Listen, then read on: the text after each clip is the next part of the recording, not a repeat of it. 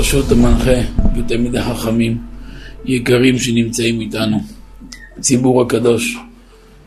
למעשה אנחנו שכנים, ונשארנו שכנים ונשאר שכנים. אני יליד נתיבות, ואתם אנשי סדרות צדיקים, הרבה אני מכיר הרבה שנים, חלק מעט. אבל מחנה משותף, מיני ומנח התקלה סילה. שתינו ביחד מתעלה ומתרומם כבוד השם בעולם. אמ, שימו לב שזכינו ונכנסנו לתקופה מאוד מאוד מיוחדת, בד בבד באותה נשימה גם מאוד מאוד עדינה ומורכבת. וחשבתי פחות לדבר בדרשות, כי דרשנים יש הרבה. נראה לי שיותר רפואה לגוף, ללב ולנפש, שאדבר פרקטיקה. אבותינו, מראשית הדרך, ניבאו על הגלויות. החל מאברהם אבינו, ידוע תדע כי גר יהיה זרעך בארץ לעולם ועבדו מבינו אותם ארבע מאות שנה. נכנס למשבר, אמר אל תדאג, וגם בתגאו ישר יעבוד, ודן אנוכי, ואחר כן יצאו בו רכוש גדול. יעקב אבינו, ויצא יעקב מבאר שבע, וילך הרנה, ויפגע במקום. ויעלן שם, אפשר עברתי מקום שעמדו אבותיי ולא אתפלל, יהב דעת אלימיתר, קפצה לו הרע. אמר הקדוש ברוך הוא צדיק זה בא לבית מלינים ויפטר בלא לינה. מה עשה הקדוש ברוך הוא? באה השמש, שינה את הטבע של היום. יעקב ישב לישון, נשאר לישון, והיה חלום והנה סולם וצבר צה, מה חלם? ראה ארבע גלויות, ראה גלות ראשונה. גלות ראשונה, סימנך, אומר רבא הקדוש רבי יורם מיכאל סרטי יגן עלינו, סימנך במיה, בבל, מדי, יוון, אדום.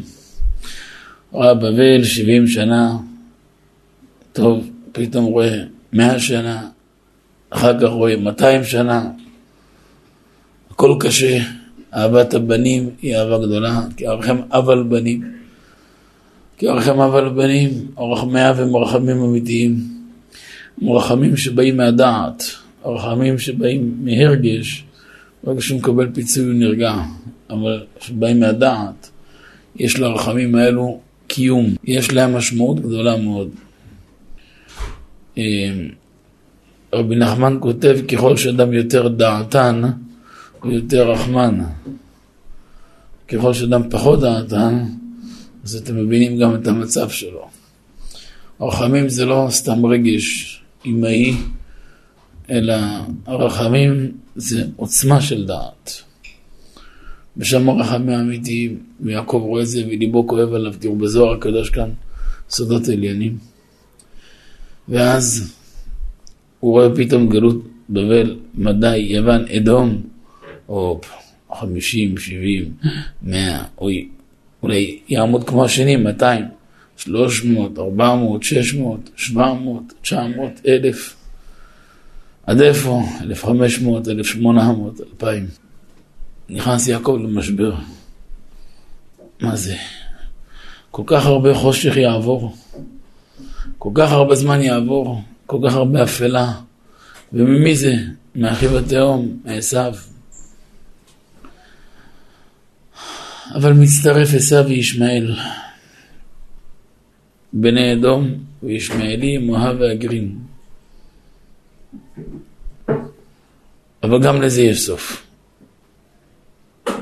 גם לזה יש סוף. מי שרגיל בכל חלקי התורה, בכל מקום בעניין שלו, בהקשר שלו, רואה כמה דיברו על הגלות, כמה ציפו, כמה ייחלו לגאולה, וכמה קיוו לה בכל הדורות. אבל ככל הנראה שזכינו אנחנו, בדור שלנו ובשנה הזאת, בעזרת השם, שמה שייחלו וקיוו כל הדורות, אנחנו זוכים לו. מה שייחלו וקיוו כל הדורות, אנחנו זוכים לו. ואנחנו זוכים לזה בפועל, לא בדמיון בפועל. אלפיים שנה ציפו, יכלו וקיוו. אלפיים שנה נשפך דם ישראל כמים בכל הארצות, בכל המקומות, בכל התקופות, בכל האמצעים, בכל הסביבות. אין ארץ בנכר שלא נשפך דם יהודי כמים, בכל הארצות. אצל אירופאים זה לא סוד, רק השואה לבד מה שעשתה, בר מינן, גם בארצות ערב, גם אצל הספרדים, בכל הארצות כמה שסבלו. תראה תקופת הרמב"ם כמה סבלו מאלמוחדים, אלמוחדים היו ישמעאלים, היו טמאים, משוקצים, ערלים, אכזרים מאוד, איזה, איזה פרעות היו עושים, כמו שעכשיו עשו שואה, זה מה שעשו אז, היו באים, מתפרעים כמה אלפים, יוצאים מהכלים, שוברים, רומסים, חומסים ובוזזים. קראו להם אלמוחדים, תקופת הרמב"ם. תרומס היה אצלה בנקוויזיציה, מאורעות תח ותת, וכל מיני מצבים ומשברים. אבל יהי רצון שהגענו לסוף.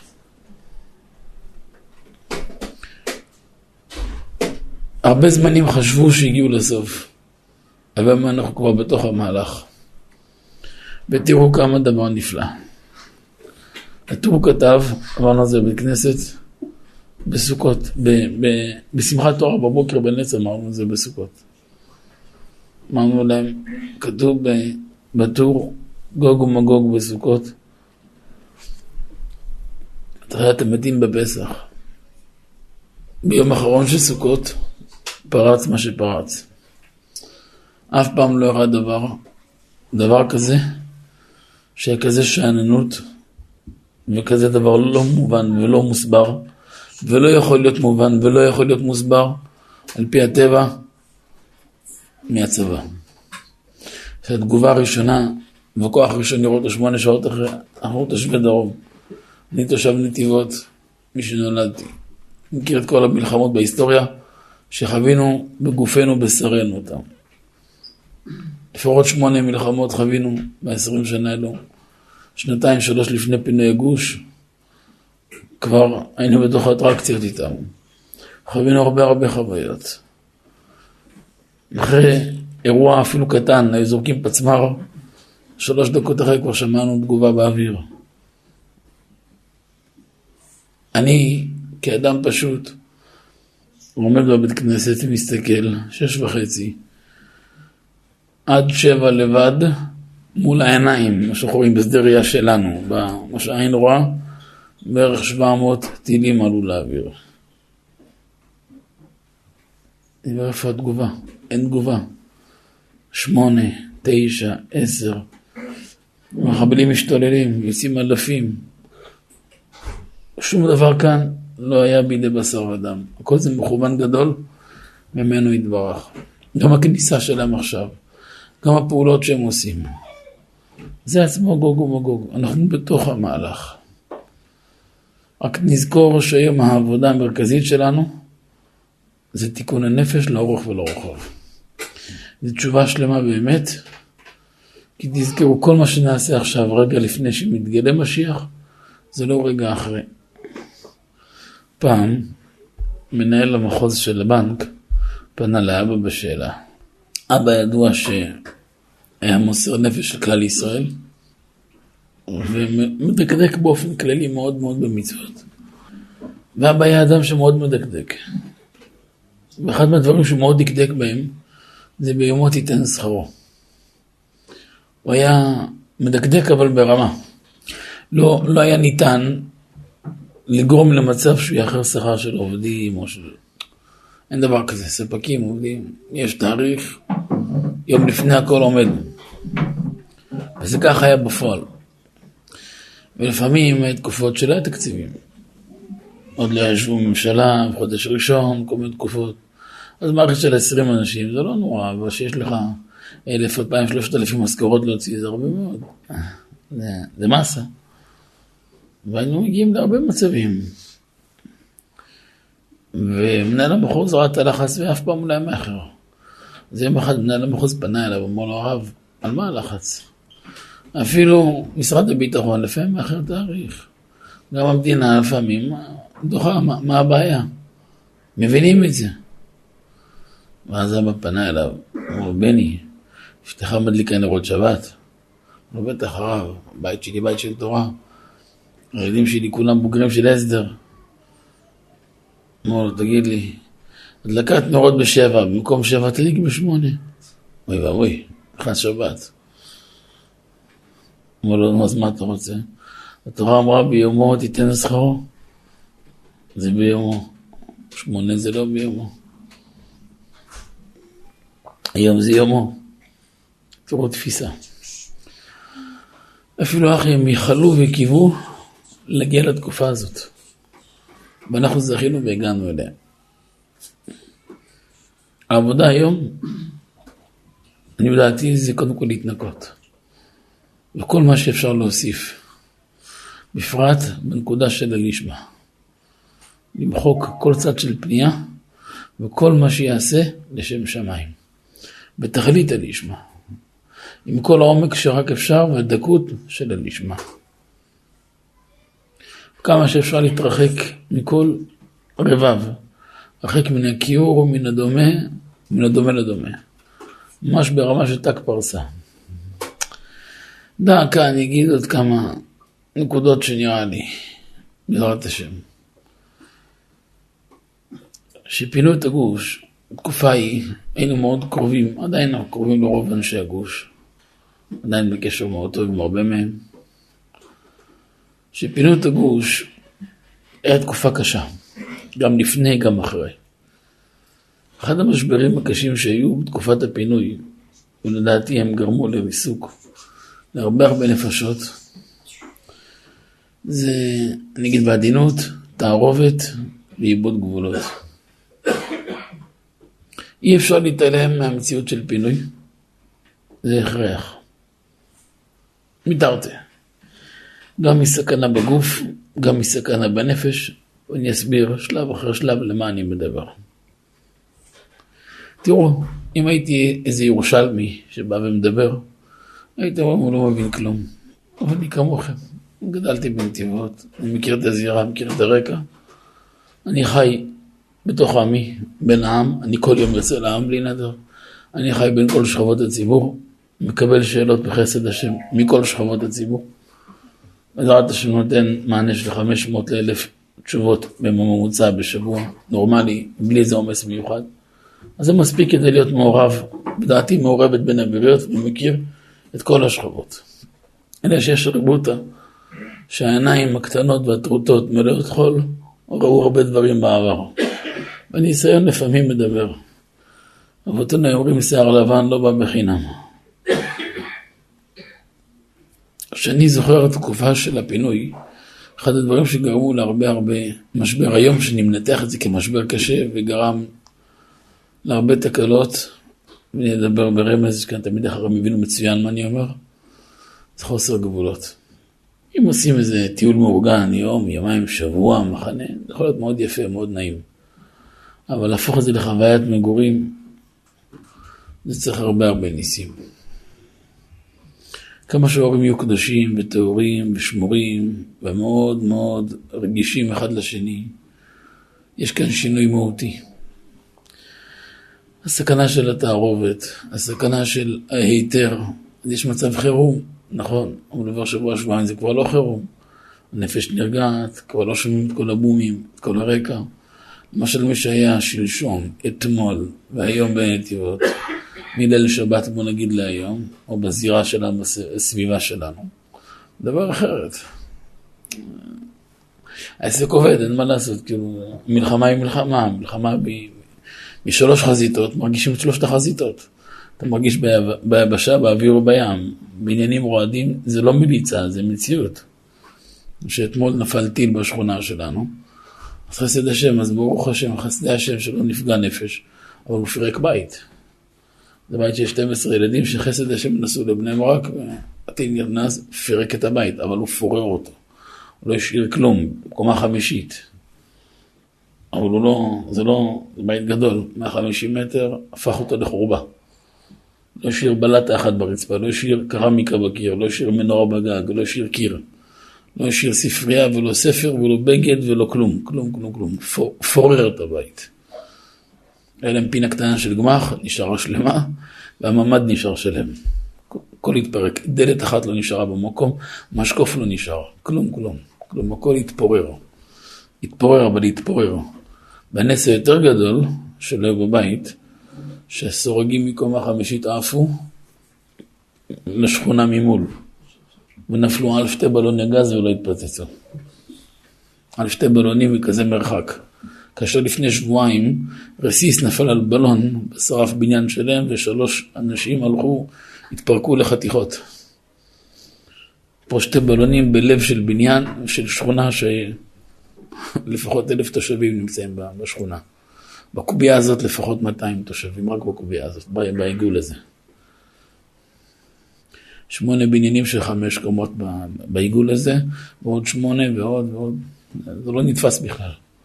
זה בתים של בני תורה שכולם שמונה, עשר, שתים עשרה, חמש עשרה, לא... זה לא זוגות צעירים. והשם רחם עלינו, ולא קרה כלום. אז בית התפרק. ואנחנו רואים את הניסים האלו כל הזמן.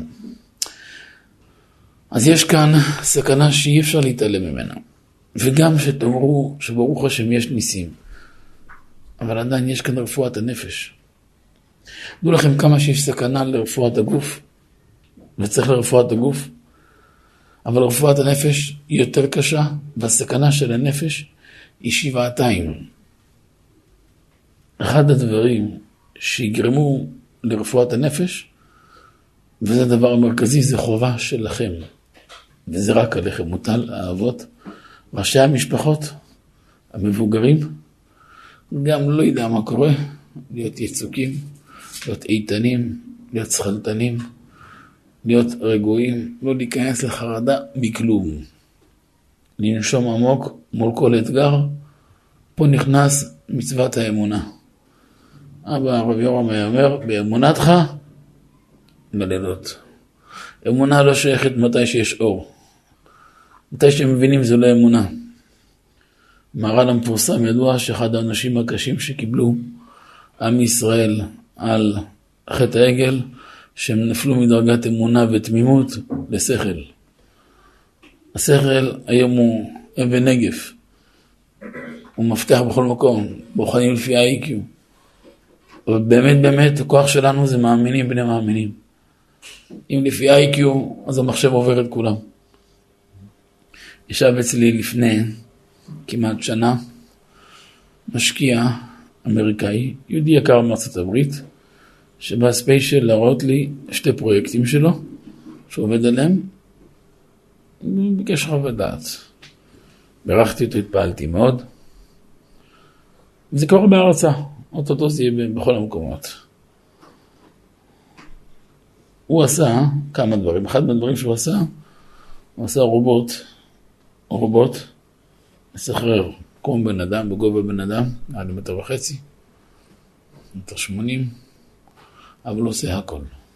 לצורך העניין בבית חולים, הוא מחליף מצעים, הוא מחטא את המזרון, את הכרית, הוא מגיש אוכל לחולה, בדיוק לפי, כל אחד לפי איך שמתכנתים. זה עם מלח וזה בלי מלח, וזה צריך ככה, ובשעה הזאת הוא מביא לו את כל התרופות שהוא צריך, לפי המינון שהוא צריך ומתי שהוא צריך. לא מספיק עשרות חולים. במילים פשוטות, אתה מבין שתוך שלוש שנים, שלוש ארבע מיליון איש ישבו בבית וישלבו ידיים. מספיק להחזיק שתי רובוטים במחלקה וזהו, זה, זה עודף. יש גם את הצרה הכבדה, צרת העולם, בינה מלאכותית. זהו, העולם עבר להיות ממוחשב. אפילו לדבר רופא, אין לך זכות. הוא נהיה סניף של איזה אלוקים. צריך אותו לא, לדבר עם כבוד קדושת מעלת הפלסטיק, זה צוקל. צריך תור, לדבר עם בן אדם, אני אדבר פלסטיק?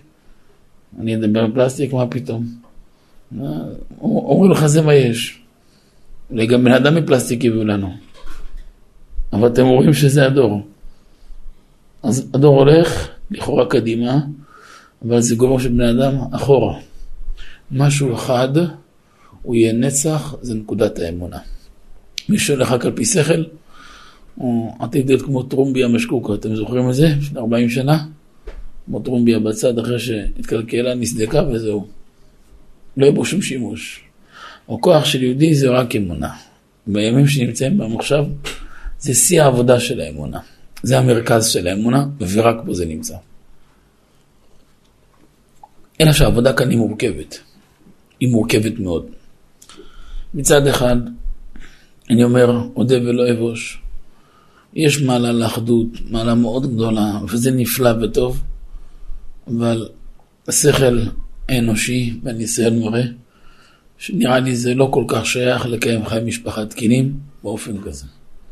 אפשר שבוע, שבועיים של עבודה עצמית, וזה סכנה, אבל עדיין יש חיי משפחה, יש מציאות של זוג, יש מציאות של שיחות נפש בבית, של פרטיות של בית, של התנהלות של בית. היחד הוא טוב, אבל הוא חייב לבוא במגע נכון, בגבול נכון. אני לא כל כך יודע איך הקריה כאן מתנהלת, אני לא מכיר את המקום, פעם ראשונה שהגעתי לכאן.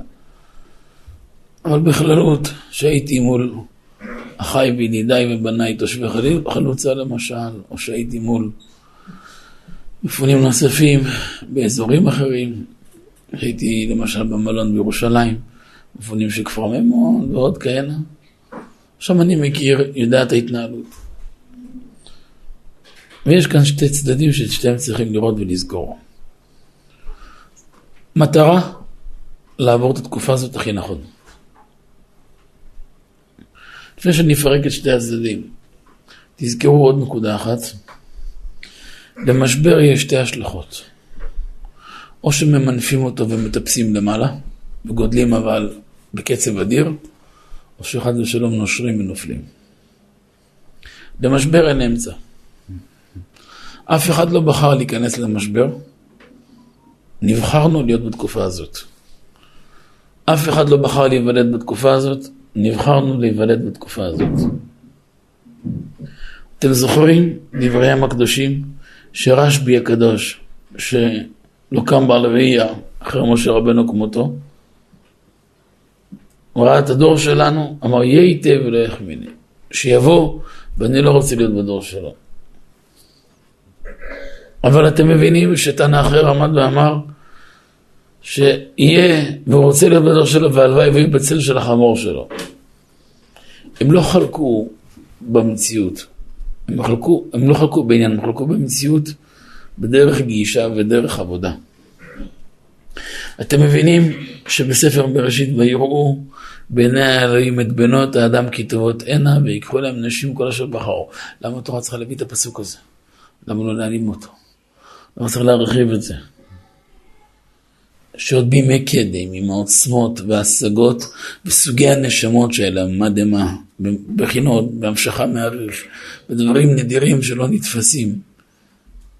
ומההמשכה שלהם חיו 900 שנה ו-700 שנה, 950, 973, כל מיני מספרים שלא נתפסים. זה הרבה הרבה דורות. ועמדו מול ניסיונות ולא עמדו. ויהודי הכי פשוט בדור שלנו עומד מול אלפי ניסיונות.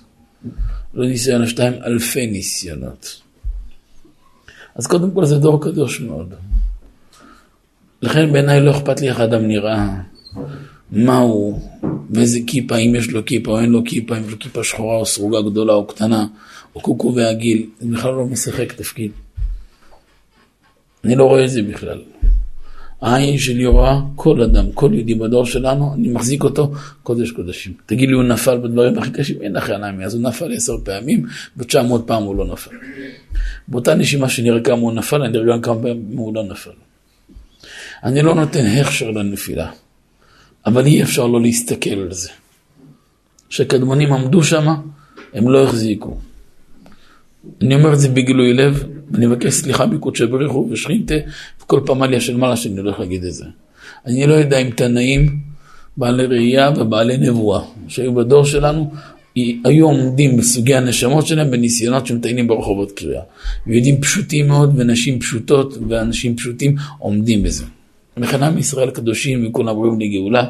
רבי נחמן כותב, יש דור שכולו זכאי, זה הדור שלנו. עוד פעם, אני לא אשמע ממני אפילו קצה חוט שנתתי הכשר לעבירה, בשום פנים ואופן. לא היה ולא יהיה. אבל חייב ללמד זכות כדי להרים את העם. מפה צריך לדעת איך סורקים את הדרך קדימה. סדרי עדיפויות. א', א', ולפני הכל, זה רפואת הנפש. יש אנשים באופי שלהם חזקים, לא מפריע להם מוסיקת רקע. יש אנשים באופי שלהם לא יכולים לעמוד.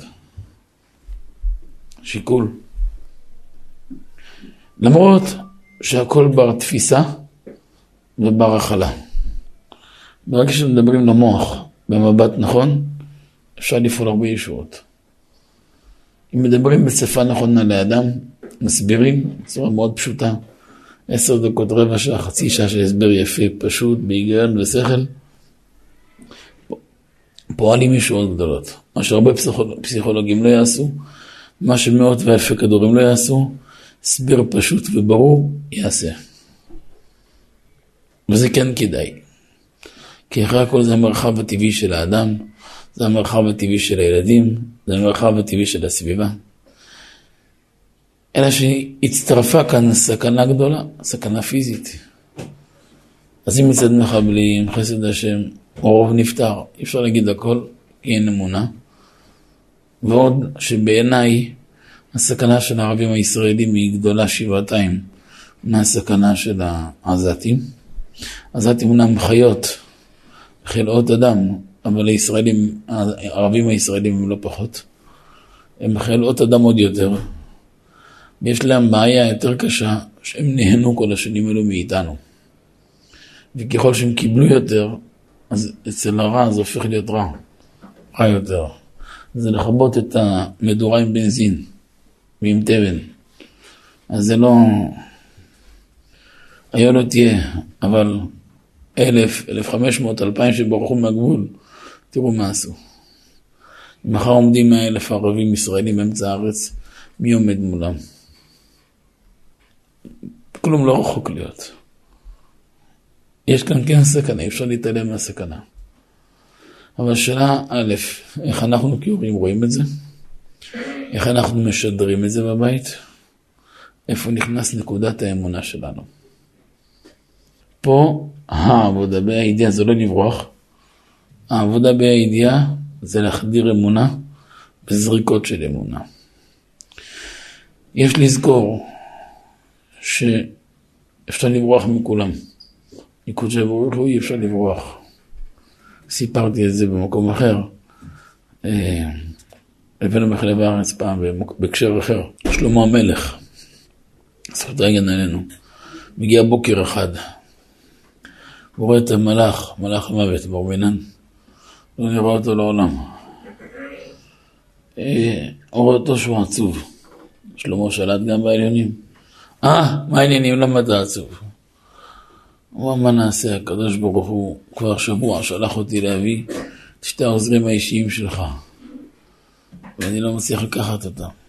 מי? פלוני ואלמוני. אה, כן? טוב, בסדר.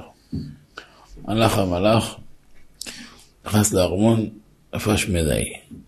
השמדי, יש לו שם אחר, אבל אצלם כל אלף שנים מתחלף השם.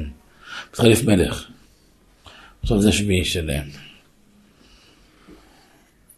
ו... ומתחלף ככה. אז הוא קרא לו, גם אין נשלט אצל שלמה. אמר, שמע, לך קח את שתיהם, תעלים אותם לתוך הארלוז. מה טיבה של הארלוז? שם אנשים לא מתים. ולמה לא מתים? אף פעם לא דיברו שם שקר.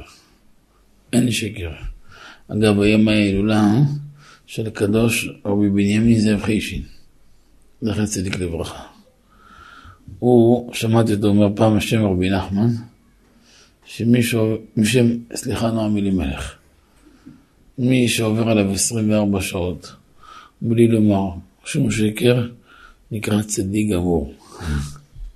ככה שמעתי מפי קודשו פעם. אדם לא מרגיש אפילו. בכל אופן, אה, איפה, איפה הייתי? תחזיר אותי. אה? אה, לוז, כן. אז ככה, למה שם לא משקרים? גם הכניסה שלה נסתרת. הגמרא מספרת על חכם אחד שבאו, נקשו לו בדלת, בתוך העיר לוז. אז אה, אישה אחת הייתה שם שכנה, ביקשה את אשתו. וואלה, היא לא כאן. באמת הייתה שם, הייתה מכילה רוחצת, הוא התבייש להגיד לה שהיא מתקלחת. אמרה, לא כאן. אחרי חמש דקות ראה שתי הבנים שלו בחדר מתים. מתים, בר מינן. באו כל העיר החכמיה, אמרו לו, בבקשה ממך תצא מהעיר עם הגופות. למה? אל תגרה בנו בהם את המוות. למה שיקרת? לא שיקרתי, הוא אמר לו שיקרת, היית אומר, היא עסוקה. למה להגיד לו פה? הייתה פה. מאוד מדקדקים. אז הוא לקח אותם, העלים אותם, שם אותם שם. למחרת שלמה רואה את המלאך, שמח. אה, יימח שמך למה אתה שמח היום? אמר לו, עשית לי את העבודה. הקדוש ברוך הוא כתב לי שאני צריך להביא אותם מהפתח של העיר לוז. לא ידעתי איך אני אותם ללוז. הבאת לי את המילוז, תודה רבה לך. משם למדו רבותינו שאי אפשר לברוח מהכדור. שבוע שעבר בא אליי יהודי שהיה בתוך הזירה בשדרות. תיאר לי איך עפו עליו עשרים כדורים. זה עבר מילימטר מהאוזן, זה מילימטר מהאף, זה מילימטר מהעין, זה מפה מפה, שרד. והצליח לראות ולהוריד שלוש. נסעתי בכביש, באחד, כל הכבישים בשוטרים, אחד המחסומים, שוטר זיהה אותי. התחיל לספר לי, הוא הרב, כרגע שלא נעשה פקק מאחורה, אני אעמוד בצד אני אשמע אותך. התחיל לספר לי, הוא מופקים, יצא לתפילה. זה בעל מעשה מספר לי, השוטר בעצמו, היה בצומת. אז עמדנו לכבד אותו, לשמוע אותו. אז uh, הוא מספר שהוא יוצא לתפילה עם הרב של הקהילה שלהם, ופתאום קולטים מחבלים, מיד שם נשק, התחמש, והרב קיבל כדור ברגל, ירי אליהם ישירות, השכבו ברצפה, הוא כבר, הוא רואה את הכדור בא אל הראש שלו, כאילו זה לא, אין, הבנה טבעית. אמרו לי, ומחסנית שלמה, זה ליד האוזן, זה צמוד לאוזן השמאלית, זה הימנית, זה הראש, מילימטר. הוא הצליח ככה טיפה להרים סנטימטר את הראש מהרצפה, ולקצור כמה. והצליח לפנות שלוש, ולחזור להילחם, ולעשות פעולות שלמות. ראית שיש מי שנגזר חלקו, נגזר חלקו. ליבנו שותה דם מכאב על מי שהלך.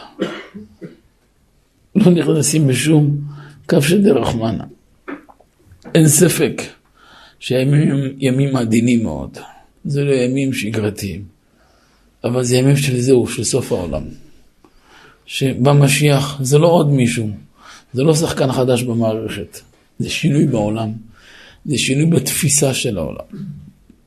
עכשיו, שייך דברי הגמרא, שלושה באים בהיסח הדעת, משיח. בעוד שהעולם בתוך הטילים והבומים, ושמעת מה קרה, והם בפנים או לא בפנים, ראית הפציצו ככה, עשו ככה, ראית מה איראנים אמרו, וראית ככה, זה לא מעניין אותנו. מה התקשורת אומרת? זה לא השיטה לנו ישועה. התקשורת, חוץ מלייאש, לא עושה כלום. התקשורת במגמתיות מתעסקת עם מידע שלילי. אף פעם לא תשמעו דבר שהוא בתקשורת. אף פעם לא, לא תשמע איזה שבח על בן אדם. אלא אם יש להם אינטרס לגדל אותו כדי לעשות משהו. אבל תשמע, פלוני נעצר על זה, ואלמוני על ואלמונית על זה, ופלוני על זה, ופלונית על זה. ההוואי של התקשורת הוא ההוואי משוקץ. לכן בן תורה לא צריך לזה. מנותק זה אנחנו לא מנותקים. כדור הארץ, עם כל המדיה, הפך להיות כמו שכונה עם כמה רחובות. פעם בשביל להגיע לעיר אחרת, היית צריך לנסוע המון שעות. היום אנחנו עושים שיעור, ונמצאים איתנו בשיעור מ-10 ו-20 ו-50 מדינות. היום אנחנו זוכים במיר לארץ, למשל, להפיץ תורה כל שבוע בין 70 ל-80 מדינות. מדינות. אין פה עוד 25 שפות. זה דופק, עובד. יום X יוצאים השפות האלו, ויום Y יוצא אלו, ויום זה יוצא זה, ובשעה X יוצא זה. כל דבר לפי התוכנית חסד השם. גם כשאני מגיע לשם מכל מיני ארצות, אני לא, לא מסחב שם הרבה זמן. ברמה של שעות, של 24 שעות. זה רצף של שיעורים וחוזר. אבל איך? כי, כי המערכת משמרת את זה עם המדיה ועם השיעורים ועם הנינים. גם פה אפשר למנף את זה. העולם מתוקשר, אפשר גם לשמור על הקהילתיות. אבל ליצור מנגנון, קודם כל לשמור על הנפש של הבית. והנפש עצמה, יש לה שתי פנים. פן הראשון, אמרתי לכם, מדבר עם פרקטיקה. אני לא, לא אעייף אתכם בשום מהלך פנימי. הוא אומר פרקטי, לדעתי אחרי רפואה נכונה. ש... ונראה לי זה בדיוק מה שאתם צריכים. קודם כל זה מבט אחד ביחס לבית הטבעי שלכם, איפה שאתם בדרום, שדרות או איפה שאתם. וככל הנראה שכרגע זה לא בא בחשבון, אז לא דיברנו. וגם זה פן אחד של רפואת הנפש, כי לא כל אחד מסוגל לחיות בתוך הבומים, בתוך האינטילריה, בתוך סכנה, ויש סכנה. אי אפשר להתעלם מהסכנה. אי אפשר להתעלם מסכנה. סכנה של ממש, ברוך השם עכשיו הרבה פחות. תודה להשם, הרבה הרבה פחות, הרבה הרבה הרבה הרבה הרבה פחות, להודות, להלל, לשבח, לפאר. אבל מצד שני, גם אף אחד לא יודע מה ילד יום. ברגע שזה הופך להיות מלחמת עולם, וזה מה שהולך לקרות אותו, וזה יקרה מפה לפסח. המלחמות יקרו מפה עד פסח. לפחות לפי המסומן בזוהר, זוהר חדש, אני חושב בלק, ועוד. אם אני אצליח מחר ואני אספיק, אני אמסור את זה בשיעור של מחר, אם אני אספיק, לא יודע. לנדר עם אז שבוע הבא אולי. אמ, אתם מבינים שברגע שנכנסנו לתקופה, כלומר, עוד פעם, לא שאלו אותנו, לא מתייעצים איתנו, הקדוש ברוך הוא זה מה שהוא רוצה. גם אם אדם טעה במשהו, חטא במשהו, שיתאמץ בתשובה. להתאמץ להתקדש, להתאמץ לנצל זמן. תעשו הכל, לא לבטל שנייה אחת מהתורה. מה שתעשו, תכוונו לשם שמיים. מצד שני, שזה הופך להיות מלחמת עולם, טילים של איראן או רוסיה, הם לא פחות חזקים מחילה משל ישראל. אנחנו לא בוטחים באמריקאים. זה נבלה, זה טרפה. עשו וישמעאל זה נבלה, זה טרפה, זה לא... עשו לא הוכיח את עצמו כאוהב גדול שלנו. אז נכון שיש הרבה סימנים והרבה דברים יפים, וזה מאוד טוב וזה מאוד מעודד הסימנים. אבל אנחנו צריכים להיות פרקטיים. לכן גם מבריכה אנחנו לא ניוושע. אבל כן צריך להרוויח את התקופה הזאת. כי המשבר הוא משבר, כמו שאמרנו, במשבר יש שתי מצבים. או שממנפים אותו ומטפסים מלמעלה, ואז זה ממש רווח, או שחס ושלום נופלים איתו. אני לא רוצה שאף אחד ייפול. השם לא ינסה אף אחד. אבל התלמידים הקרובים אליי, שקרובים כמו בנים, והרבה כאלו, שנמצאים במצב הזה, אני המלצתי להם, בשיא הפשטות, להשכיר דירה. כרגע יש אזורים שקטים יותר בארץ, ירושלים שקט יותר, כרגע, למרות שירושלים מסוכנת הרבה יותר. הרבה יותר מסוכנת, ערבים של מזרח ירושלים, זה לא אדם, זה חיות. וזה בכל מקום קיים. אבל יש אזור שקט יותר כרגע, יותר מסודר, יותר רגוע, אפשר למצוא מסגרות יפים לילדים, יש תנאים. אז קודם כל, להשכיר דירה. ולמה להשכיר דירה? יש את היחד. אני לא מכיר את התנאים כאן, אבל בשביל לקיים בית צריך מינימום 2-3 חדרים למשפחה, מינימום. זה לא פינוק, זה חובה. אם זה לא קיים, אז אי אפשר להתנהל. טיול יומיים, שלוש, שבוע, זה יכול לשרוד, אבל זה לא ישרוד אחרת. ב', מרכז הכוח של בית זה האישה. ומרכז הכוח של האישה זה בעלה. אסור.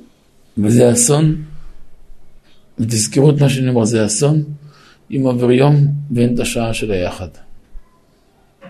שעה של שיחה, של התנהלות, של קשר, פעם יותר לבבי, פעם יותר פרקטי, אבל השיחה הזאת חייבת להיות. במקומות של מחנה ויחד יש הרבה ערבוב, זה הרבה נלקח. סכנה נוספת. לפחות דברים שאני הקטן טיפלתי והגיעו לידיי בכל מיני מצבים וסיטואציות, בכל מיני תקופות, מבלי להזכיר נשכחות. מתוך היחד, לא בכוונה בכלל, בדיוק הבן של יום אחד, עם... בסיטואציה הזאת פגש את הבת שלי, גם עוד סיטואציה, ועוד סיטואציה, ופה דיברו כמה מילים, עוד כמה מילים, עוד כמה מילים, ומחר כבר נשאלנו שאלות של אבן העזר ושל יורדיה ושל חושן ושל אור החיים. ארבעתם ביחד ואתם יודעים, תמיד החכמים במה אני מדבר. עכשיו, לא מזמן היה לנו שאלה כזאת. נורא נורא כואבת. למה? למה? בת 15, הוא בן זה. לא התכוונו, אבל רק. אם לא יודעים שיקרה דבר כזה, הם ייתנו לזה? ודאי שלא. מצד שני, יש תקופה מבולבלת, אבל לא בגלל שהיא מבולבלת מאבדים עשתונות. לא בגלל שתקופה לחוצה מאבדים עשתונות. אסור לנו לאבד עשתונות. אנחנו חייבים לדעת איפה אנחנו נתונים. כרגע הדרום על ההדק. מחר שהצפון יהיה על ההדק, כל המשחק משתנה ברגע אחד. והמשחק ישתנה בצורה קיצונית. והצאר הצורר הרוסי זה לא אחר מאשר יימח שמו בעצמו, זה לא... אין הרבה הבדל בין פוטין לבין היטלר שהיה לפני 80 שנה לבין... זה עשו. עשו זה לא אמריקה, זה רוסיה. הוא עשו אמיתי. דם קר. כשהוא דיבר לפני שלוש שנים, שהביע תגובה, אמר שאם הוא היה עומד מול מדינת ישראל, הוא היה הופך תוך 24 שעות את עזה למגרש טניס. זה לא בדיחה, זה שיטת חיים שלו. הוא הוכיח את זה בשנה האחרונה, מה הוא עשה במדינה שלו, בסביבה שלו מה הוא עושה. זה לא אנשים שיש להם איזה רגש או ערך לחיים. החלטתם לדרוס חצי עולם. אז מה כן יש לנו לעשות? וזה הנקודה המרכזית, פה נכנס מצוות האמונה. זה הכוח שלום של מאמינים בני מאמינים. אז אנחנו לא מתעלמים מהסכנה, כן נמלטים מסכנה. וסכנה גשמית, חלילה, של האויבים. וסכנה רוחנית, הנפש של הילדים, הרוחניות של הילדים, הרוחניות של הבית. יבוא, הורים יגידו לי, לא, רק קטנים. תשכחו מהמילה הזאת קטנים. תשכחו מהמילה הזאת הם רק קטנים. גמורה אומרת, אישה לא תתלבש בפני בנה קטן אפילו בן יום. אין דבר שהוא לא רואה ולא מבין ולא יודע. היום יכולים ללכת כמו בהמות. עד שילדים מתבקרים, בינתיים שרטו אותם לאורך ולרוחב. לך תתמודד עם זה אחר כך. אתם מבינים שמה שלפני עשר שנים היית מדבר עם חתן ברמה של 24 שעות לפני חופה? ילדים בני שמונה ועשר כבר שמה? זה הזוי, זה לא נתפס בכלל. בן 11 כבר מסתכל עליך כמו מבוגר. צוציק בן כמה אתה עוף. עוד לא יצא מהקן שלו אפילו. המדיה עשתה קצת טוב ונזק בלתי הפיך בעולם. רק משיח ידע להתמודד עם זה. אנחנו במצב הזה צריכים לקחת את הטוב, אבל להיות ערניים ב-200 עיניים וב-2,000 אחוזים על הנפש של ילדים. מצד שלישי, אי אפשר גם לצמצם אותם ולהגביל אותם. אי אפשר לפרק אותם. ילד לא יכול לשמוע כל הזמן, לא, לא, לא, אסור, אסור, אסור, זה לא הולך ככה. תגיד לו כן, כן, כן, כן, מדי פעם כדאי שלא. אבל בשביל זה צריך לבנות מסגרת שמתאימה, כן, כן, כן. ברוך השם היום, ברוב הערים, רוב המסגרות הטובות מקבלים מהדרום. בשבעה של הבן שלי קיבלו כמה עשרות, אבל עשרות רבים, מנתיבות למשל, שהם, הכל בסדר. זה לא מהישיבה ולא, זה המצב. ראש ישיבה שמגדיל ראש, קיבל עוד 40-50 בחורים, בואנה. יש לו 240, יש לו 300 עכשיו. תתמודד עם חדרי שינה, תתמודד עם, עם, עם 100 דברים. מארח אותם, יודע, זה ייקח חודש או חודשיים או חצי שנה, בכל הכבוד. היום הייתי מנהל של תלמוד תורה, ואנחנו נמצאים באילת. קרוב יש לו 80 תלמידים של תלמוד תורה בשדרות, באילת. אני חושב לפני שעה הייתי. אתה רואה שעם ישראל כן, ליבו פתוח, ואשרי עם ישראל פה רואים את האחדות שלהם.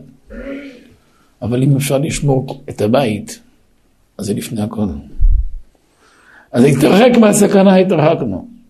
עכשיו שלב הבא צריך לדעת להתמודד עם הקיים. עכשיו צריך לאסוף את הבית. לאסוף את השברים ולבנות אותם. איי, זה לא הבית שאנחנו רגילים, זה לא הסביבה שרגילים, לכן נאמין, גלות מכפרת. אבל לפחות להמתיק את הגלות כמה שאפשר. קצת יותר פרטיות, קצת יותר אפשרות של בית. ואחרי שיש את האפשרות הזאת, אפשר לבנות את המגדל הרוחני של הבית. אחרי שיש את המקום הזה, אפשר לבנות גם את ההספקים של האדם בעבודת השם, את החינוך של הילדים. אה, יבוא טענה, טענה של שטות, לא רוצים להיפרד. אוקיי, יש לכם את הטלפון, יש את הקבוצות החברתיות. גם ככה רוב הציבור מסתם המתוקשר, כי זה נראה לי ככה. אז יש דברים שאפשר לעשות דרך זה.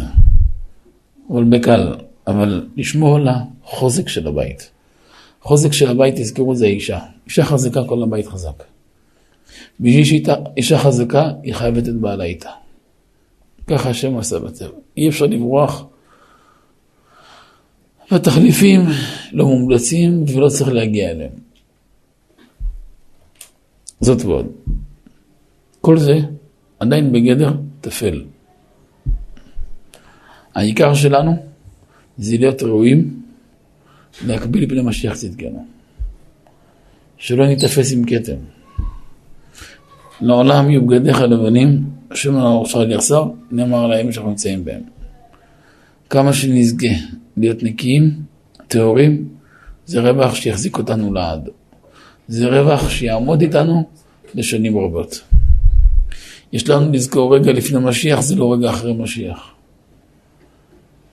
הרבה נביאים, קדושים, בעלי ראייה, בעלי השגה, בעלי מדרגה, ייחלו וקיוו וציפו לראות את זה ולא זכו.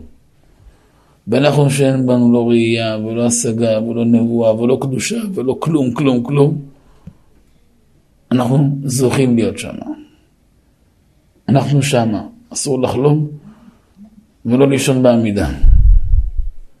ואסור לישון בשמירה. ועכשיו אנחנו בדיוק בצומת הזאת. מה שראה אברהם אבינו באותו לילה שברית בין הבתרים, מה שראה יעקב בסולם, ומה שראה רשב"י, ומה שראו צדיקים בכל מיני סיטואציות, אנחנו שמה. המהלך התחיל בשמחת תורה, והמהלך ממשיך והוא בעיצומו, ובעזרת השם נזכה בקרוב לגאולה ברחמים. אז אם אני מסכם מה שנגענו, נראה לי שזה יותר נכון, בנושא של הפרקטיקה. לדעת שאנחנו נמצאים במשבר, וזה לא משבר שלכם, זה משבר של כל עם ישראל, אלא שזכיתם להיות השלוחים של עם ישראל.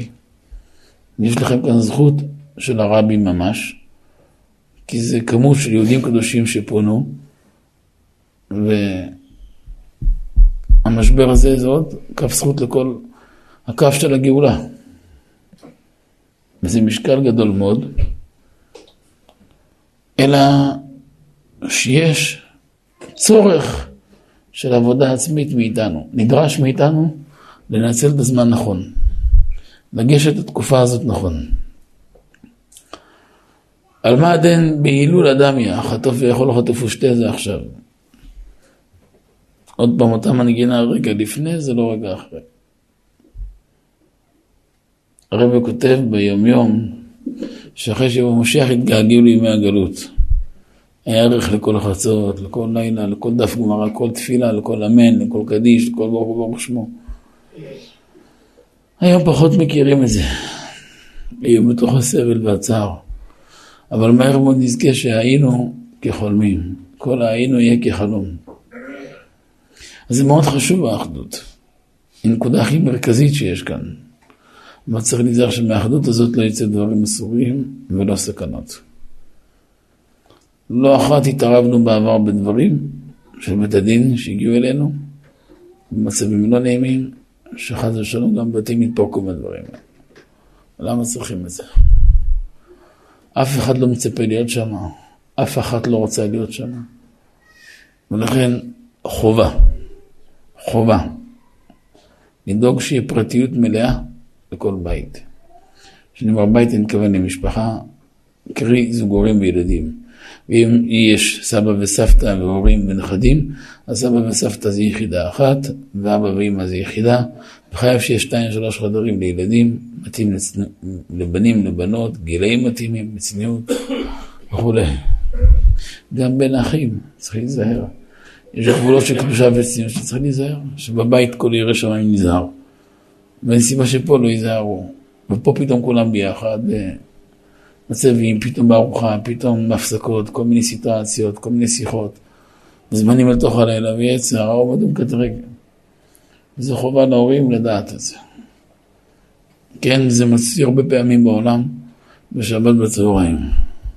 שעות מסוכנות מועדות לפורענות. ההורים ישנים, ואז ילדים, מרמנן, דברים מאוד מסוכנים. חובה להורים להיות ערניים. אותו דבר. פה זה לא כמה שעות, זה תקופה. לכן אני המלצתי לשכירות דירה.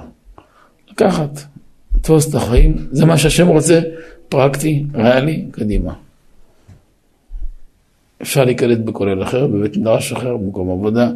לכל דבר יש מענה בעידן של היום, או תחליף, או מענה, או המשך. הכל אפשר למצוא. כלל נוסף שקיבלתי מאבותיי, ואני רואה פלאות איתו.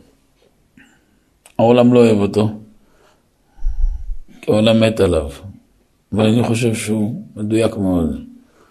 כל מה שאפשר לעשות הרבה כסף, לעשות הרבה כסף. לשכור דירה זה, זה, זה עלות? כן. זה יקר? כן. המדינה לא תשלם? היא לא תשלם. נכון, בסדר. אז הפסדת עוד 30 אלף שקל במהלך החצי שנה הזאת, אבל היה לך יישוב הדעת, ואישה מיושבת וילדים שמחים, ואתה עצמך שמח ויש בית, זהו, לא קרה כלום. אם היא משלמת, זה יותר טוב. אבל לא משנה, אני לא אכפת לי, גם אני הולך לצד שלא ישלמו כלום. גם לא משלמים כלום, יש שיקול דעת, נפש. אמרתי לך, תעשה שיקול נפש לפני גוף. אני לא באתי לבזבז זמן לא שלכם ולא שלי. כל מה שאני אומר לכם זה חצי נבואה. אבל זה דיוק, זה מפרט, זה מרשם מדויק מהרופא. תרשמו אותו, תעתיקו אותו, תכתבו אותו, תסדרו אותו, קיבלתם 10-12 הוראות, ותראו עוד חצי שנה כמה שזה היה לכם הצלה.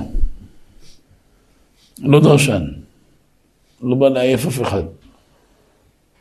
אני אומר כל מה שפרקטי להצלת נפשות. להצלת גוף זה רפואת הגוף. הצלת נפש זה לא פחות מרפואת הגוף. יש היום אנשים שהם מבוגרים, שהם חוו חוויה מעין זה בתקופת הפינוי. אתם זוכרים את התקופה של ה... בתקופה המצרה של הגוש, 17, 18 שנים כבר עכשיו. תקופה קשה מאוד. הרבה מהם הגיעו לקצוות בעולם. פגשתי בארצות הברית כמה כאלו, מאוד יקרים. והיו מאוד יראי שמיים והגיעו להיות כמעט גויים. ברור השם עכשיו מתחילים איתנו קצת לחזור, להתקרב חזרה. מי פירק אותם בתקופה הזאת? היה אחת בתערובת, בלי להתכוון, מצאו את עצמם במקומות, לא ידעו יש להם יציאה, אין יציאה, יש, יש ככה או לא ככה, כן ככה או לא ככה. ו... זה כאב לב גדול וחבל, למה?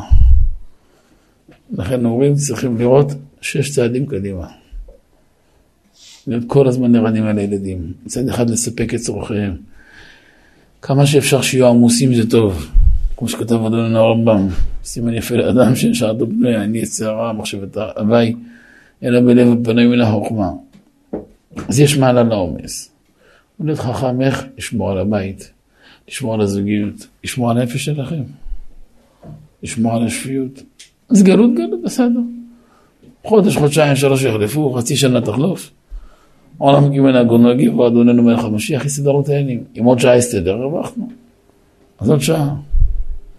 אבל מכל הכיוונים זה מסתדר. כי גם רוב התושבים היום, אלו שיש להם דירות להשכרה, הם באים לקראת. יש הרבה מקומות שנותנים אפילו דירות בחינם לשבי הדור. פגשתי בכמה מקומות בארץ, פשוט בחסד. חסד, דירות בחינם אפילו. שמענו על כמה כאלו. זה ממש יפה לראות את זה. זה מאוד מרגש לראות את הנתינה של עם ישראל שלא נתפס. לא נתפס בכלל. זה ממש יפה לראות את זה. זה כף זכות מאוד מאוד גדולה. אבל צריך לנצל את זה, לשמר את הבית, את הפרטיות של הבית, את היחד של כל אדם עם אשתו, של אישה עם בעלה. שלא בגלל היחד הזה, פתח איזה קשר לא טוב מתחת העין של אדם ואדם נרדם בשמירה. פתאום יום אחד היא מבקשת להתגרש, או פתאום ככה, או היא ככה, או הוא ככה. כל מה שאני אומר לכם, אני רואה את זה ברמה היומית במכתבים בציבור. כל מה שאני אומר לכם זה קורה. שבו בבית הדין, שלוש שעות מספיק. לא, לא, לא יותר. כל מה שלא ציפיתם לראות, תוכלו לראות. איך מונעים את זה? שיודעים בעיקר ותפן. בניין אחרון חביב. להפוך את התקופה הזאת לחוויה רוחנית שתגביה אתכם, את הבית ואת הילדים. שתהפוך להיות חוויה מתוקה, שיזכרו אותה עשרות רבות של שנים. מהר מאוד חולפים השנים, הילדים הקטנים והעוללים, מהר כמו חלום הם יהיו נשואים בבית שלהם. 20-30 שנה חולפים מהר מאוד. הם יהיו אבות וסבים ונכדים ונינים בחיינו ובחייהם בעזרת השם. וחשוב מאוד שהם יזכרו את התקופה הזאת, את התקופה הכי יפה שהייתה להם בחיים. זה תלוי בכם. אם אתם תהיו היסטריים, קחו בחשבון כל היסטריה שלכם, זה עוד שריטה בנפש, שיהיה מאוד קשה לטפל בה. הכל אפשר לטפל, אין דבר שאין לו טיפול. אני לא מאמין בדבר שאין לו טיפול ואין תיקון. לכל דבר יש טיפול ויש תיקון. שאלה מה מול מה ומה המחיר ומה התועלת. עושה כמו תועלת. מי שמכיר את נפש האדם על מרכיביה בקבלה ובחסידות, ידע שלכל דבר אפשר למצוא דרך. שאלה כמה. ואדם יכול לחסוך עשרות אלפי תקלות מהנהגה נכונה, ברגישות יתר, רגישות, לא רגשנות, רגישות. רגשן זה מי שנפגע מכל דבר. רגיש זה תכונה של מנהיג, כמו ויגדל משה ויצא לך וירא בסבלותם. רע? היה רגיש לצורכי עם ישראל. רגיש זה תכונה של מנהיגים, להיות רגיש לכלל. כל אחד מכם הוא מנהיג. למה? יש לו אישה, יש לו ילדים, אולי גם נכדים, יש משפחה פרות כסף. או שהוא גם עומד להתחתן, יש לו עולם שלו. רבי נחמן כותב כל אדם הוא מלך, קודם כל מלך לעצמו. יש גינוני מלכות, אבל יש גם עבד. יש גינונים של מלך ויש גינונים של עבד.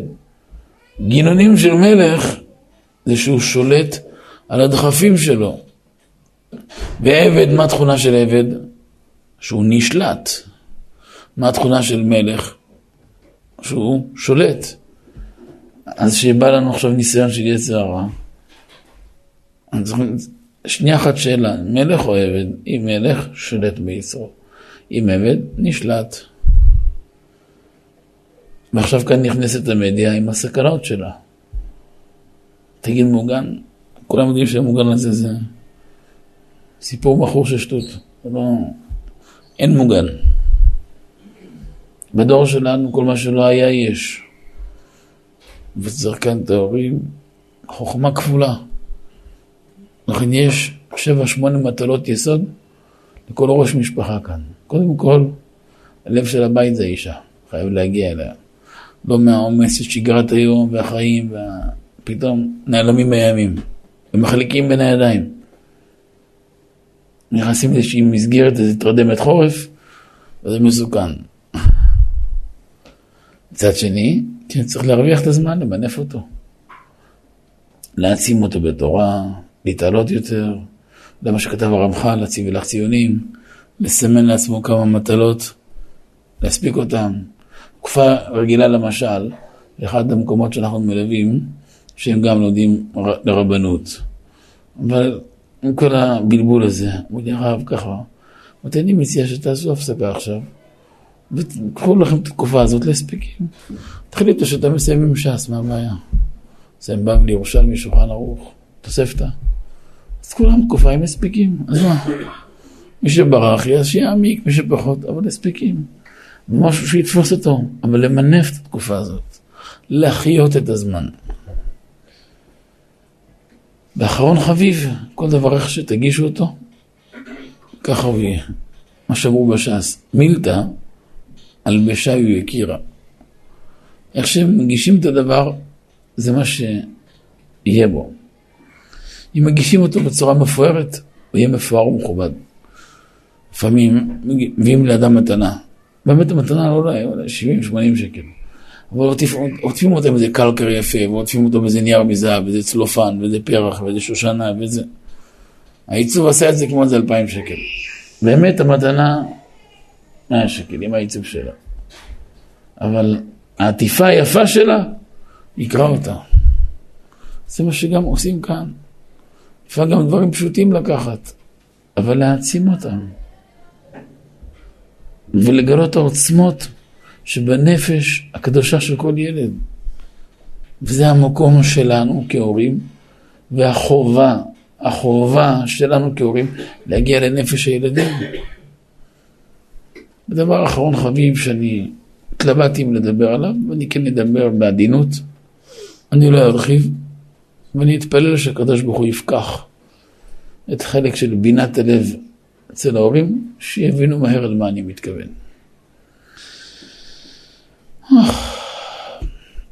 זה רק מניסיון, לא ראיתי בשום ספר, אבל ניסיון הוא, הוא כואב יותר מהכל, הוא, הוא חותך בבשר. הורים שמפתחים חרדה, צריכים לקחת בחשבון שהם יוצרים תבנית אצל חלק מהילדים, או אצל כולם, שיכולה להיות מסוכנת לעתיד. רוב ההורים הפדנטים מדי, בדרך כלל תראו ילדים שלהם יוצאים או אפתיים או משהו שאני מעדיף לא בטוב. אצל הורים חרדתיים, הרבה פעמים זה משפיע ברמה של העקרות וברמה של הרבה הרבה דברים אחרי החתונה. בדלתיים סגורות יש לי הסבר להכל, גם פיזיולוגי, גם בפן של הנפש, זה מאוד מסתדר, מסתדר עם הכל. בפרט ילדים מגיל תשע, בנות אפילו קצת לפני, והלאה, גם בנים אפשר לפני, בתקופה של היום, בכל שנות העשרה, זה סופר מסוכן. ילדים חריפי שכל ופיקחים גם מגיל הרבה יותר צעיר. יום אחד בא אליי מישהו עם בעיה מאוד מורכבת. הכרתי את האדם הרבה שנים, באמת אדם טוב, יקר מאוד. היה שם בעיה מאוד מאוד מורכבת.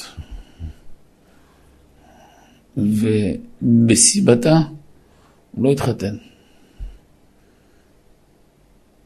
יום אחד אמרתי לו, תתחתן.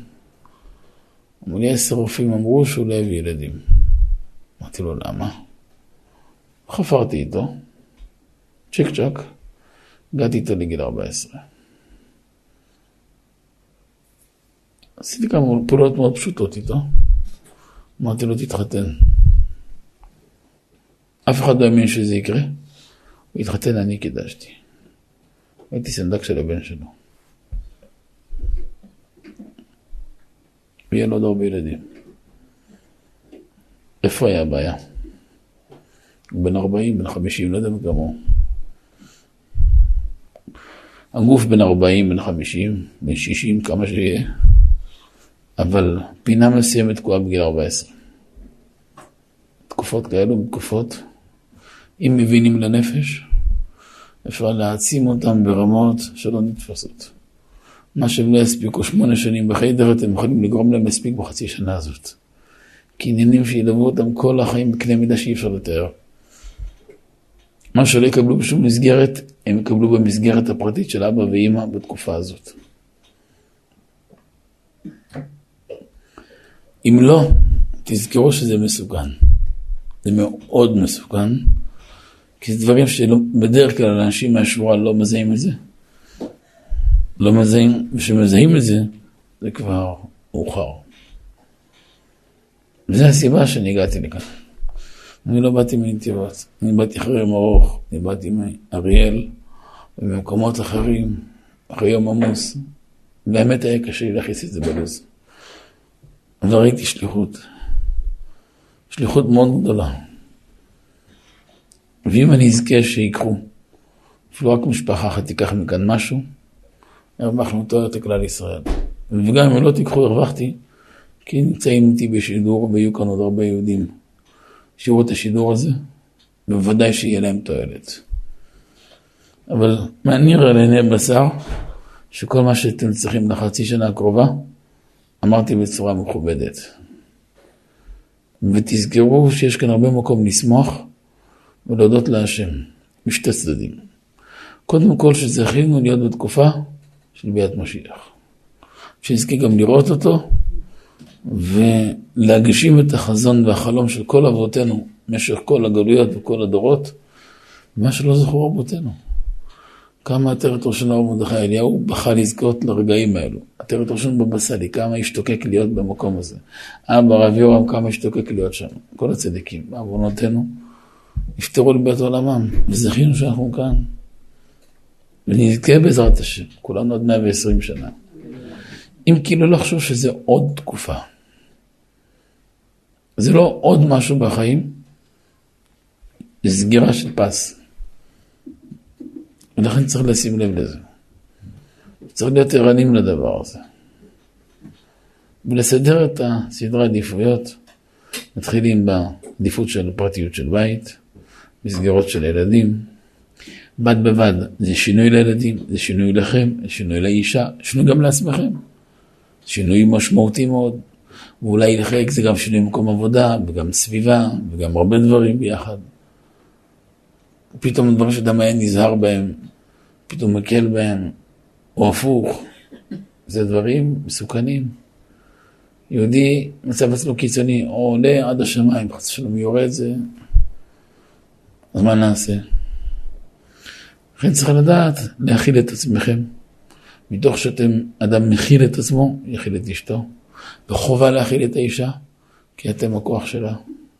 בלעדיה חס ושלום אין בית. היא לא סתם נקראת בשפת רבותינו בית. אמר בייסי מלוכת אשתי אשתי לאשתי ביתי לשור יסודי. כי עיקר האישה זה הבית. כי באמת היא העיקר. והיא נשענת עליו, שאליו עיניהן נשואות. עכשיו הילולה של חזון איש בט"ו. שאליו עיניהן נשואות זה מילים שלו. ולחשוב גם על העתיד של הילדים, על הנפש שלהם. אחרי היציבות הנפשית, היציבות הרגשית, ומכילה גם הורמונלית, שלכם ושל הבית, זה תלוי בכם. כל דבר איך תשדרו אותו. גם טרגדיה, חס ושלום, להקטין אש, להוריד אש. כל מה שאפשר להרבות שלום, להרבות כבוד, זה מבורך. אף אחד לא בחר את התקופה הזאת. נבחרנו לתקופה, צריך לעבור אותה בכבוד. אבל באותם מקום גם, אתם צריכים להיות שמחים שזכיתם שבחרו בכם מהשמיים להיות שלוחי ציבור. כל אחד מכאן הוא שליח הציבור של כלל ישראל. כי כלל ישראל צריך לעבור סך של דברים מסוימים, וחלק, אחוז, כמה אחוזים ממה שצריך לעבור, לקחתם בעוגה הזאת, בגלות הזאת. ולכן זה דבר מאוד מאוד גדול. אז יש כאן למנף את הכוח הזה, ולהעצים אותו ולהפוך אותו להיות דבר גדול, דבר עצום. ומהדבר הגדול הזה, בעזרת השם, להתעלות ולהתקדש. עצה נוספת, שנראה לי שתועיל, גם במסגרת החדשה שנבנית לכל אחד, כמה שיש שייך ויהיה ניתן, שיבנה לעצמו מקום קבוע. הדרך שאמרו, כל הקובע מקום לתפילתו אל אברהם בעזרו, זה גם נקודה מהפרשה שלנו, גמרא ברוכות ו', ישכם אברהם בבוקר אל המקום אשר עמד שם, פסוק מהפרשה, מכאן למדו, כל הקובע מקום לתפילתו, לאברהם בעזרו. גם פה קביעת מקום. קביעת מקום זה גם מקום של ביטוי הנפש של האדם, יש לזה משקל גדול מאוד. יש הרבה דיבורים בספרים, רבותינו הפליגו בזה, זה קביעת מקום. במקום גם זה עניין של השראת שכינה, זה תרתי משמע, גם מקום של עבודת השם של תורה ותפילה, במקום של לימוד תורה, במקום של בית, האישה, הילדים, זמן. כל השנה אדם לא זוכר לחברות עם הילדים בכל בתקופה הזאת, לפחות עם הרווקים שתלויים בנו, קטנים לפחות, ללמוד עם כל אחד חברותה, להעצים אותו, להגיע אליו, כל יום לסמן כמה מטלות, לכבוש אותם, כמה יעדים ולהצליח. בזה הרווחנו שהפכנו את התקופה לחוויה מתוקה. וזה גם נותן לנו חידוד גדול. נקודה אחרונה חביבה שעמדנו עליה, שמי שמציל בתקופות אלו זה רק אבן יסוד של עם ישראל, שזה נקרא אמונה. לאמונת בלילות. ב-10 בבוקר, שהשמש זורחת והיום מאיר, אני לא צריך הוכחות מה יש שם, אני רואה. אבל בשתיים בלילה שאין חשמל ויש חושך מופלג ולא יודעים כלום, אז אני מאמין לך שאמרת לי שהיית ואתה ראית, אז אני סומך עליך, מאמין לך. עכשיו זו תקופה של חושך גמור. גם שתיים בצהריים זה שתיים בלילה, חושך. אין אדם יודע בדברים אלו עד שיהיו, כך כתב הרמב"ם. אז מי אנחנו שנגיד? אבל כן רואים את המציאות, את המצב. תראו ביערות דבש, אני חושב, אני חושב בלק. תראו, מזעזע איך, איך הוא מדבר על זה. כמו נביא, תראו זוהר, זוהר חדש, גם בלק. למפרע מזהים את זה, אבל מה שהם ראו, אנחנו חווים. רק החוכמה שנחווה את זה נכון. תזכרו גם הדבר הכי פשוט, אם תעשו ממנו עניין, זה יהפוך להיות עניין. גם דבר הכי קשה, חס ושלום, שלא יהיה. תקטינו אותו, תחליקו אותו. זה לא זמן למלחמות, זה לא זמן לעימותים, זה לא זמן למחלוקת. זה לא זמן לעשות צעדים תפניתיים בחיים. עכשיו זה זמן שצריך לשרוד. צריך לעבור את זה. אמר רבי יויסי, כל גל שבא, עינתי לו בראשי. עכשיו זה זמן שצריך לענע בראש. אבל כשמנענים בראש, הורדנו ראש, וגל עובר עלינו, ואז אנחנו רוכבים עליו עוד 200 מטר קדימה. ואז הגל הבא מריץ אותנו עוד 100 מטר. אז במקום ליפול מתחת לגל, או לעמוד מולו חזק, נוריד ראש, וכבר אתם עושים את זה ועושים את זה מצוין, אבל החוכמה למנף את זה ולרכב על הגל הזה. להפוך את התקופה הזאת לתקופה של חוויה מתוקה מאוד, של ידיעת התורה, של שעשועים בתורה הקדושה, של שמחת חיים, של דיבורים של אמונה, של דיבורים של חיזוק. אז כן חשוב להשקיע במשפחות, בכלל, בקהילה, בהווי, חשוב מאוד מאוד. ולשים לב שזה לא יפגע בנפש, לראות שחס ושלום לא נרקע משהו לא כהלכה. פה ושם מסגרת רגילה, הכל מתנהל, פתאום חס ושלום נהיה פתיחות יתר בין משפחות, קצת מסוכן, יש לזה השלכות מסוכנות, אז להיזהר. אל תאמן בעצמך עד יום מותך, זה דיבור של התנא. התנא לפני אלפיים שנה, התנא לפני אלפיים שנה ניבא, אל תאמן בעצמך. והוא קבע הוראה לדורות, אז מי אנחנו שנחשוב אחרת? אדרבה ואדרבה. אבל פה נמדד הכוח שלנו, פה נמדד הנקודה המרכזית שלנו. איך לתפור את כל הרגישויות שבתקופה הזאת, את כל המצבים הכי עדינים, ולשרוד את זה נכון. מתחילים, עוד פעם אני חוזר, מתחילים מהבית, בפרטיות, האישה היקרה, לנפש הילדים, בד בבד הקהילה, ולתקופה הרוחנית. להפוך את זה לתקופה רוחנית של עלייה גדולה, של זמני תפילות, של סדרי לימוד, של הספקים בסייעתא דשמיא, ו... אבל מתוך שמירה יתרה על כללי קדושה, מה ש... כל מה שרק אפשר להוסיף, זה תרופה של הדור. וגם לא לדבר שלילי בשום דבר, רק חיובי. כי אין מי שיכול להציל אותנו מלבד האמונה בו יתברך. ולדעת שאתם שלוחי ציבור, שאתם אומרים דבר של כל הציבור. וזה דבר שכל עם ישראל חווה, ואתם זכיתם להיות הראשונים במערכת שהקדוש ברוך הוא בחר בכם, ממש בחר בכם לקדש שם שמיים. יש מאחינו בית ישראל בעוונותינו שמתו על קידוש השם, בוודאי חלקם גדול ועצום מאוד, אבל התכלית היא לא למות, התכלית היא לחיות על קידוש השם. במהלך שאתם עושים, אתם פשוט חיים על קידוש השם בפועל. לכן החלק שלכם הוא, הוא אינסוף, הוא אדיר ביותר. כן צריך לחשוב איך לוקחים את כל הדברים לפינה הנכונה, ולהעצים את הבית בתקופה הזאת, לרומם את כל הבית, לא לפחד מהשינוי, לא לפחד מהמעבר. תפחדו מטעות. במקומות האלו מפעילים מינימום של שכל והיגיון, שזה חייב להיות, אבל לתת לחלק האמונה לעבוד. בשגרה רגילה, אדם לא צריך להיות ערני על שמונה חזיתות. פה צריך להיות ערני, כל אבא, על שבע, שמונה חזיתות. לשמור על היציבות הנפשית והרגשית של האישה, של הילדים, שלו בעצמו. וכל מה שאני אומר לכם זה מדויק מאוד, מאוד מאוד מדויק. יהי רצון שנזכה שתעבור תקופה הזאת מהר ובקלות.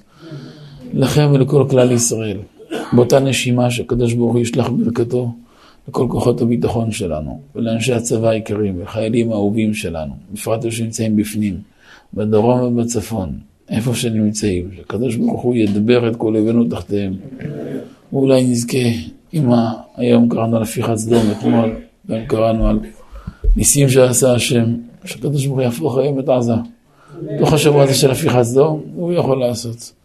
גל אחד מהים, עשה להם צונאמי אחד, ישטוף את כולם, ייקח אותם עד. לא ישאיר כלום, רק ירחיב אותנו, נתן לנו אפשרות להתרחב. עוד שלוש מיליון יחידות דיור, זה מאוד יפה. אפשר לעשות שם הרבה יהודים טובים, הרבה שכונות של תורה. אני כבר מצייר לעצמי אמיר לארץ בעזה כבר. כבר, כבר תיחמתי לי בראש כבר. כן, למה לא אני יכול לקחת חצי מיליון יחידות דיור, ולעשות שם חצי מיליון יהודים, בתים יפים? צריך לחשוב גדול. דרבה זה מאוד יפה, יש שם הרבה, הרבה מה להתפתח. זבולון לחוף ימים ישכון. עכשיו יבוא משיח, ייתן לזבולון את החוף. החוף הראשון שהוא יקבל זה עזה. חוף יפה מאוד. יש חמש ערים בתנ"ך של פלישתים. עקרון, קריית גת, אשדוד ואשקלון ועזה. אז ארבעה אצלנו כבר. עקרון שלנו, יהודים ירא שמיים, קריית גת כולה ירא שמיים, אשדוד, אשקלון, כולם יהודים קדושים בני תורה ירא שמיים. מה נשאר עזה? הנה עכשיו עזה גם נהפוך אותה לבני תורה ירא שמיים. כולם אוהבי הארץ ואוהבים את ארץ ישראל ואת הקדוש ברוך הוא, וביחד נזכה בעזרת השם לגאולה ברחמים. ומתוך הפרשה, לחיות עם הפרשה, וכמו שאנחנו שותפים לצרה הזאת, נהיה שותפים לשמחה, ונרקוד ביחד בית המקדש. עוד בפסח הזה נזכה בעזרת השם אולי לפני כן, הלוואי, הלוואי היום נשמע שפרו של אבל זה הזמן, זה המהלך, זה התקופה, זה הימים. אבל הזמנים האלו, צריך לשים לב, משיח בא בהיסח הדעת. אתם ראיתם להטוטן איך הוא עושה? מה, מה, מה הקונץ של הקוסם?